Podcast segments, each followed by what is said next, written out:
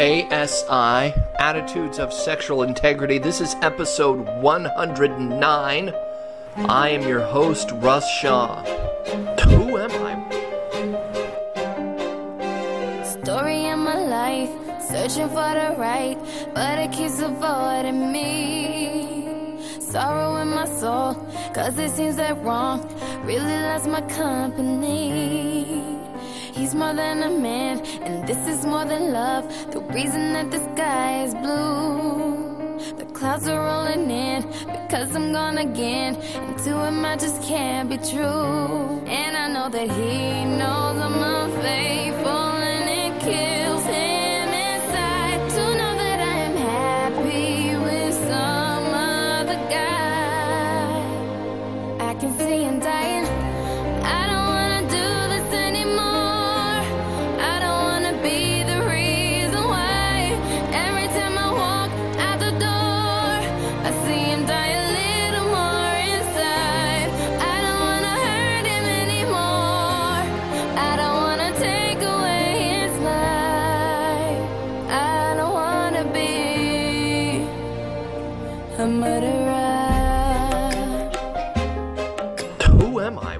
What have I become? That's the question when it comes to adultery and breaking the seventh commandment.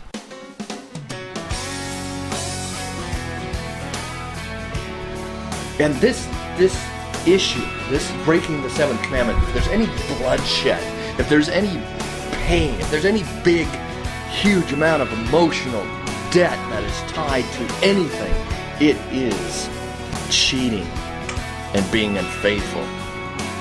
Was a big song a few years ago because it totally people identify with this hurt response. This is Carrie Underwood. Right now, he's probably slow dancing with a beach blonde tramp, and she's probably getting thirsty. Right now, he's probably buying her some fruity little drink, cause she can't shoot whiskey. Right now, he's probably up behind her with a pool stick, showing her how to shoot a combo. And he don't know.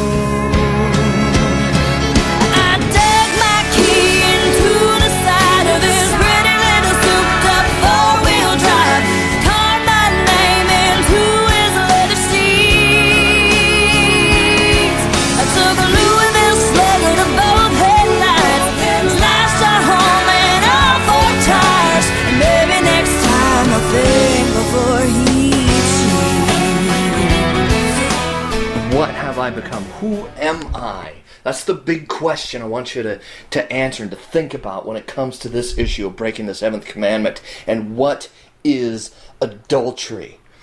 What have you become when you can finally see, when you wake up in that moment and you see the heartbreak that you've caused, and you can open your eyes and go, What what if I could change? What if I could go back? What if I could change, bring back the clock, which you can't do?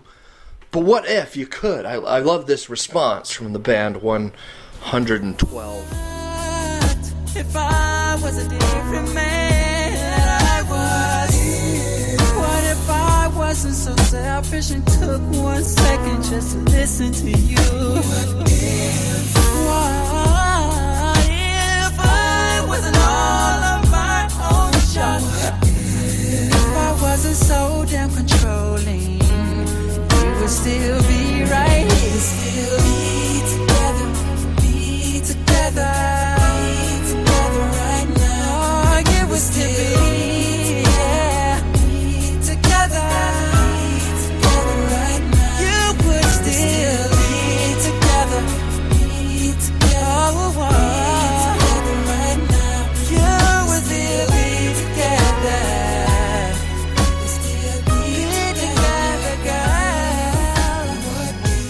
My name is Russ Shaw. This is, again, episode 109.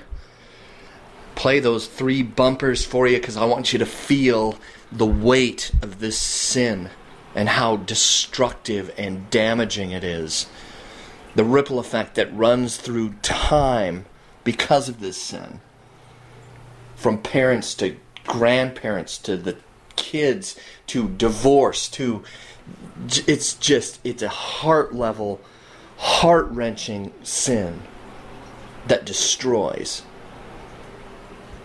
And there is real debt tied to it. And we should feel something when it comes to breaking it. Their, their right response is heartbrokenness. The whole point of sin, and this is the theology, right? I, I want to talk about you know the, the psychology. I've talked about that before. There's a lot of psychology that you know we could talk for hours about the the psychology of divorce or the psychology of adultery. But really, I want to go for the heart level issue of why, the theology under the psychology. Why we do the things we do. Why are we prone to adultery?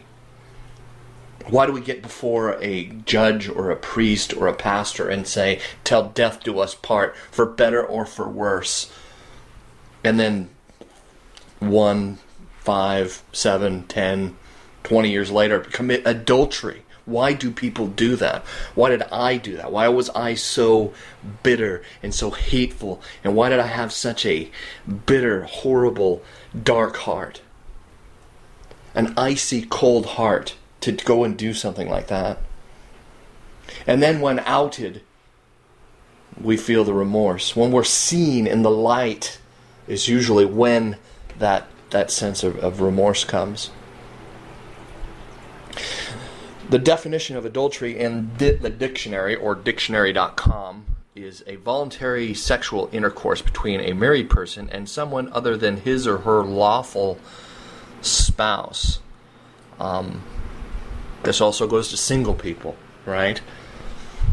The point of abstinence, not having sex before marriage, is as part of, of adultery, but I really wanted to focus on the roots of it because it goes to the roots and Jesus is going to address this and he's going to be talking to the religious people when he addresses this and when he goes after understanding adultery understanding the heartbreak that God feels over what we do as human beings with free will God didn't make robots God made creatures who could think and feel and make choices. He didn't want.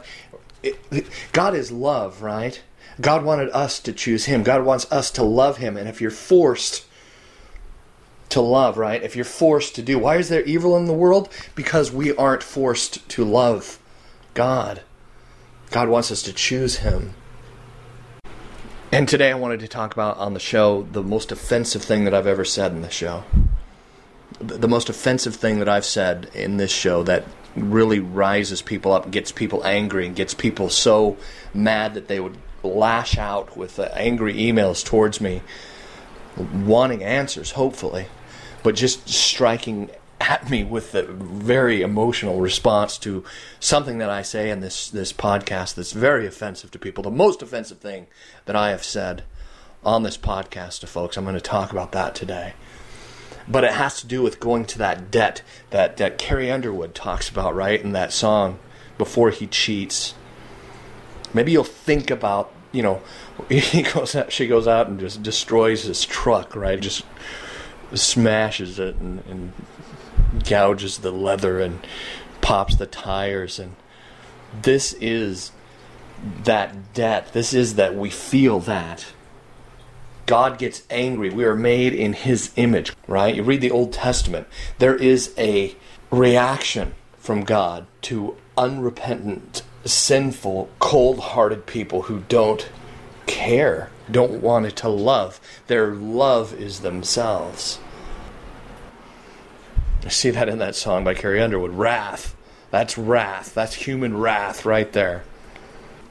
And listen, my goal in the show is not to shame you or to put guilt on you. I think we already feel that. I think you're listening because there's some change that needs to take place, right? And guilt and shame are deadly, right? that's in the Bible. That's Second Corinthians what seven. That worldly guilt causes and leads to death.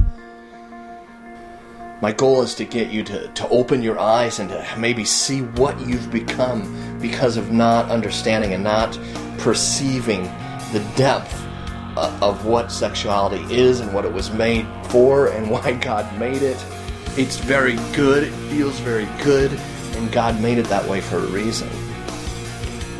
It's opening your eyes and seeing what you have become in your identity.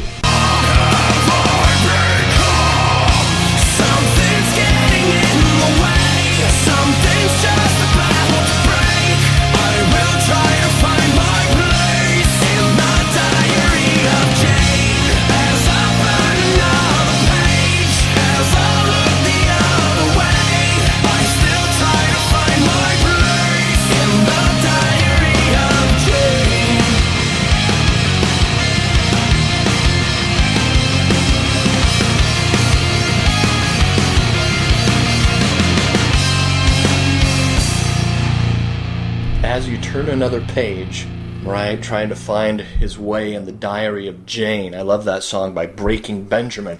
What have we become, and how will our lives write the future?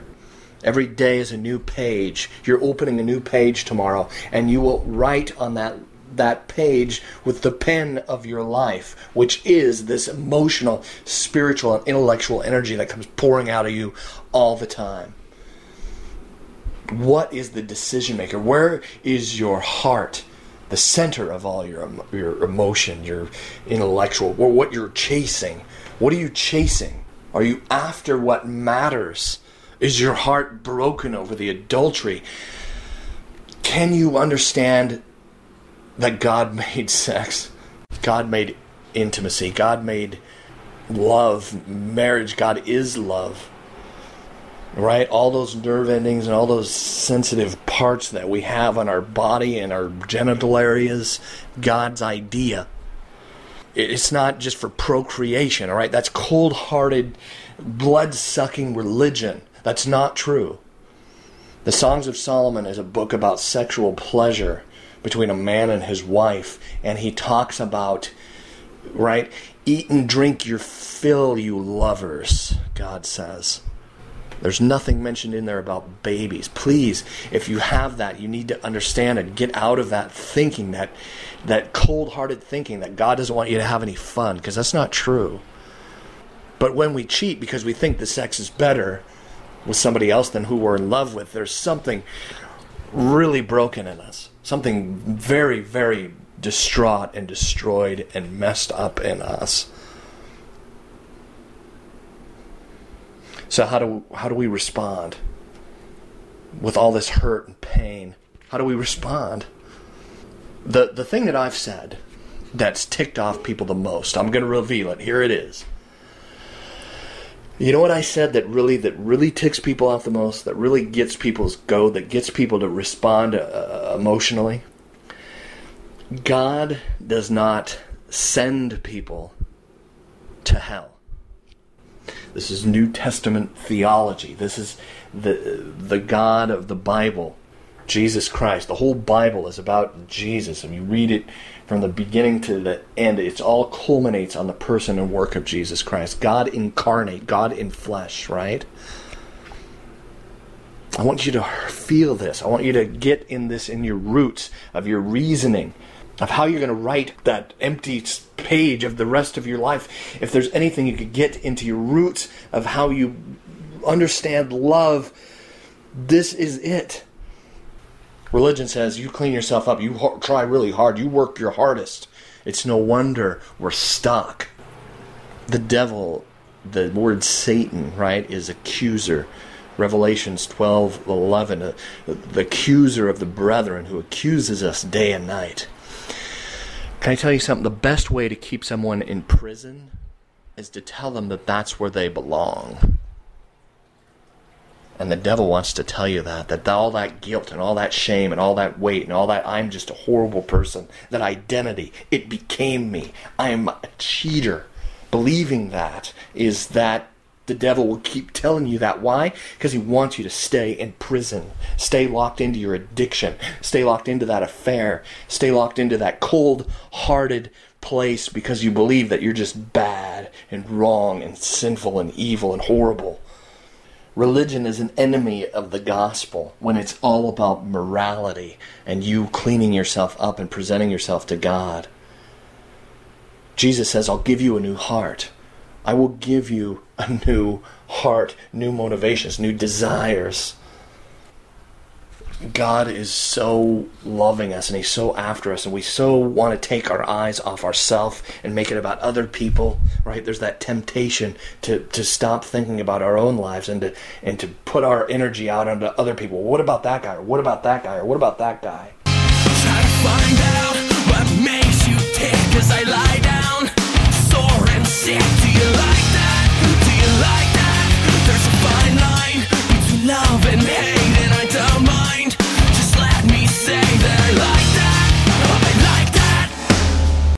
C.S. Lewis said, I love this. He said, um, God is telling each man his story. The Hebrews came up with this analogy of the heart because the heart is us, right? We start with our lives. We we are worshipers. That the heart is that blood pumping from the inside, that from the inside of the center of who you are, pumps blood out to the ends of your fingertips, to the tips of your toes that is the heart that is the motivation of our whole lives. This is good charlotte. Heart is a vessel that can carry you far away, further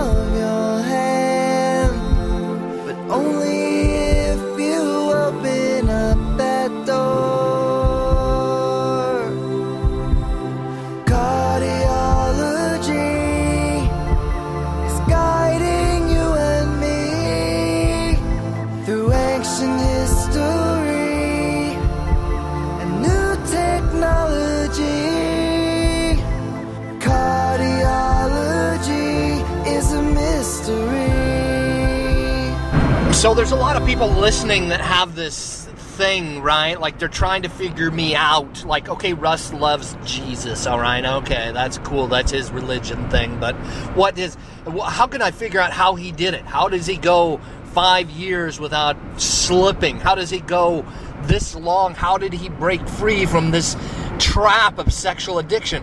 If that's why you're listening i'm, I'm glad you're here today because a big part of it is at the roots at the core of the heart of who I am and what I believe, right? My critical reasoning, that the source of my motivated reasoning is this understanding that I don't belong in prison.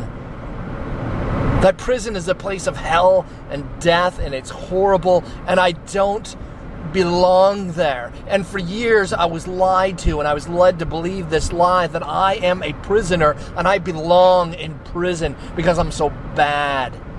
Because I'm so good and I need to hide this dirty little part of me. Whatever. It was this prison that I had I had built around myself. Then the, and the lies that I've believed that I that I belonged there. Through ancient history and new technology,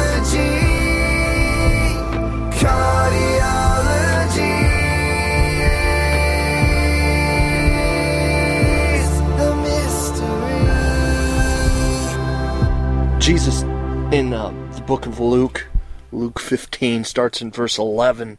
Jesus tells the story that so encompasses the the motivations of the heart. I love this. He he talks about. Uh, I'll, I'll tell it in, in my way, but again, you can read it in Luke uh, 15, starting in verse 11. Um, this is a great look back also at this this vampire metaphor that I was talking about that Bram Stoker writes this book Dracula um, not too long after uh, Charles Darwin's book comes out and you know as it's gaining in popularity and, and maybe my, my speculation um, uh, Bram Stoker being a Christian writing this book to show something that's in social psychology. I listened to this number of lectures in at Berkeley, and the social psychologists who say um, we all tap out, right? We all submit to something. We all have an authority above us that we all conform to. There's no such thing as real nonconformity. Okay, you can be a nonconformist to a certain group or a certain clique, but you will conform, right? Even if you're just all alone, locked in your cabin, you're conforming to yourself. And I think that's the, the metaphor that Bram Stoker brought up with this character, Dracula, right? Lurking in the dark, sucking blood, you know, just all about control and lust. And anyhow, Jesus tells this story. It, it just it encompasses that heart condition of the fact that we will submit to someone or something. Um, this man has two sons, okay? The younger of the sons says to his father, I don't want to wait for you to die, right? He says, I don't I, I want my inheritance now. I, I don't want to wait around for, for you to kick the bucket. And this was a slap in the face to a father in those times, a Jewish father. This could have been, he could have been sentenced to death for, for just having this attitude. Um, but anyhow, he he does it. The father says, "Okay," he and he splits his inheritance to both of the sons. The younger son takes the money and he like moves away and he and he squanders the money right? He wastes it on hookers right? And parties and you know he gets an escalade with the rims that spin right? And he it, it just just wasteful living. He just wastes this money. Um after a few years, there's a there's a famine in the land, right? And the economy goes bad, and everybody's poor, and everybody's broke, and he spent all his money, and you know his business dealings didn't work out, and so he gets a job feeding pigs. Right, he gets a job in, in the, the, stalls at this farm, and he's and he's feeding the pigs slop, and he doesn't have any place to go because he's homeless. So he finds himself sleeping in the stalls with the pigs at night to stay warm and just to have a place to stay. And after a while he starts to think that he starts to realize right this this concept of being in prison that maybe prison isn't where I belong okay? Maybe and he starts to think. He says maybe my dad will, will take me back right? Like maybe i can go back to my dad and he will at least like he's thinking of his servants. Like when the kid grew up he had these servants that his dad had in his farm and in his estate. And he goes maybe i could just be a servant for my father because my father's servants live better than this. I don't need to be in this horrible prison of self that i've created. Maybe i can go back to my dad and so he does. He he goes back to his father, and uh, he, he he sees his dad. His dad sees him in the field coming, and he gets this news that his son is coming, and he he's so excited. And he's so overjoyed that he this classy, rich, right, um, Jewish man lifts up his tunic and runs to his son. I've heard this prodigal son story also told as the running father story. I love that. That he's so overjoyed and has so much love in his heart for his son. He just runs up, wraps his arms around him, gives him this big hug, and says, I love you. I'm so glad you're back. You were dead, and now you're alive, right? He thought he was dead.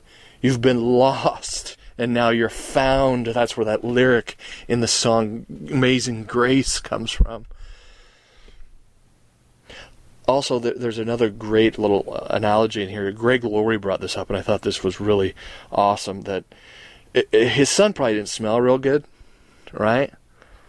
Like he was sleeping with pigs. He probably hadn't had a shower in, in weeks, homeless, nasty, stinking of, of pig poop and slop. And what does his father do? He wraps his arms around him. I love you. Come here. He doesn't say, no, you go take a shower. Go clean yourself up first. All right? That's a lie. That is not the gospel of Jesus Christ. We do not clean ourselves up first and then present ourselves to God.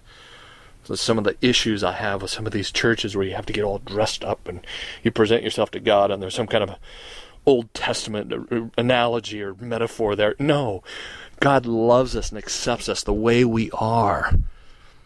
And he wraps his arms around us and he says, Bring the fatted calf, right? I mean, he doesn't just accept his son back, he throws him a party. He throws him a huge party, bring the fatted calf, and and his other brother is there, right?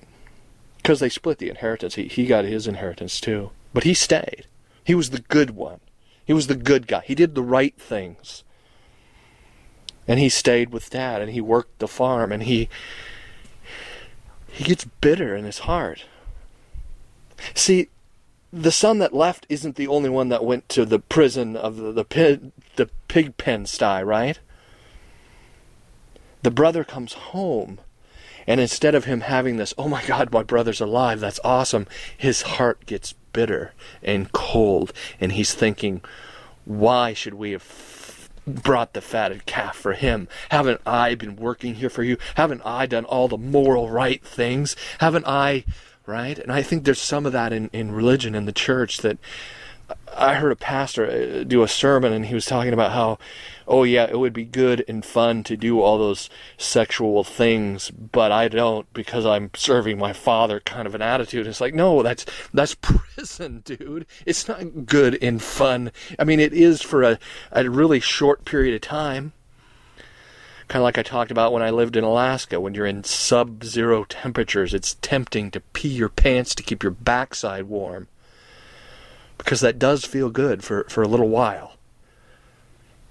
And then the frost sets in and it goes really bad, okay? But there's that attitude, right? Like, I think that in the sexual arena and sexual ethics in the church, which has become a little bit like Haiti, okay? People in Haiti ran to the church because that was where they got, like, help. They didn't get help from the government like we do here, like welfare and stuff like that. They ran to the church. Today, people with uh, jacked up sexual ethics in the States run to the church and they find the church in rubble, kind of like in Haiti, because of just not understanding the gospel, not understanding who Jesus is. That God sends Jesus and he's like the, the running father, right?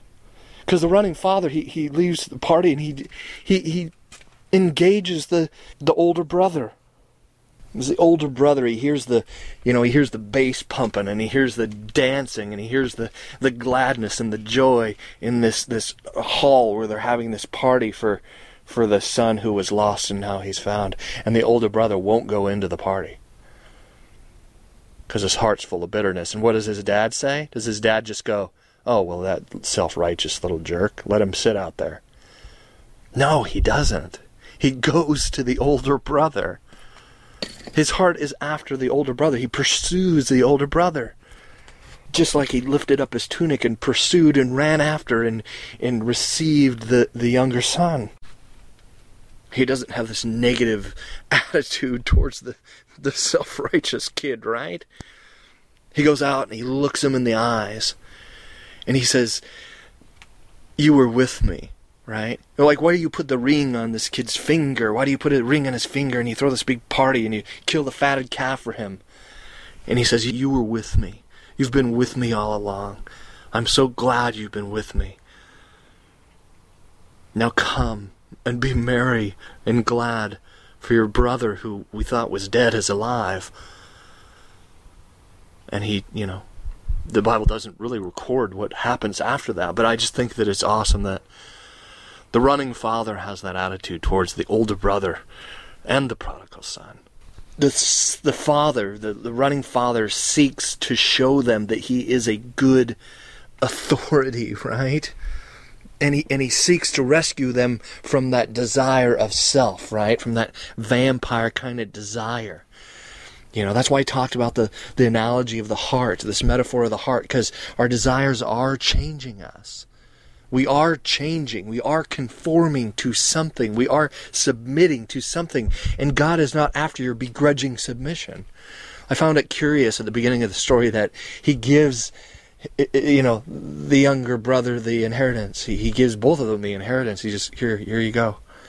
right? He's not after our begrudging submission. He's after our long term joy. But he wants us to see that he is a better authority than the vampire of self that seeks to bring us down to a darker, adulterous kind of me first, my pleasure first attitude. I like that in Luke 11, the disciples asked Jesus, how, how should we pray? How do we pray? How do we get out of this vampire like selfish heart condition? How, show us how to pray. And Jesus tells the, the, the Lord's Prayer, right? That um, hallowed be your name. Pray like this Lord God, hallowed be your name. Your kingdom come. Your will be done on earth as it is in heaven. Give us today our daily bread and deliver us from evil. Forgive us our debts as we forgive those who have indebted against us. Right? That that analogy of, of debt. That sin has a debt, you know? And deliver us from evil.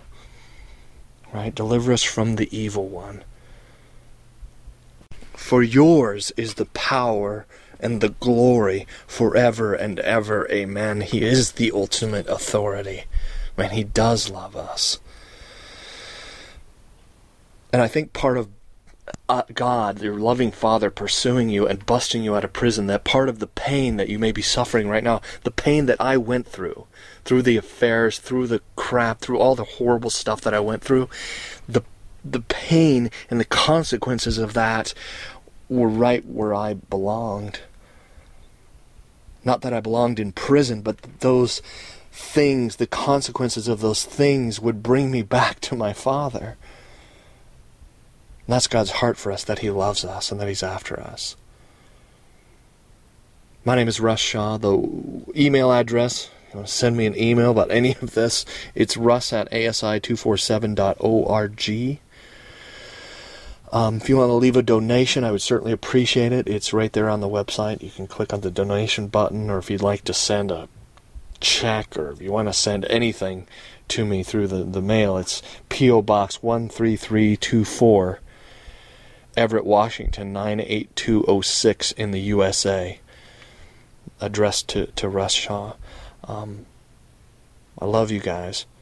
I'll leave you with this song by Good Charlotte from the album Cardiology. And if you want to download any of the songs that are on the show, you can do so on the website. You click on the music tab, there's links right to iTunes. You can download the music or Amazon or whatever. I, I love you guys. Till next time, pray, right? Bring yourself to God. He loves you, He's your Father, and He's after you. He's not trying to hurt you right? This life is so short. It's like, you know, Pastor Mark said, it's like it's like the third grade. And we look back in eternity. It's gonna be like the, freshman year of high school. You, forgot all about it. Yeah, it was pretty painful. Pretty, you know, we're freaked out about it, but it is so short. This life, and it's so important where we choose to run what we will desire will change everything for eternity. Love you guys. Bye.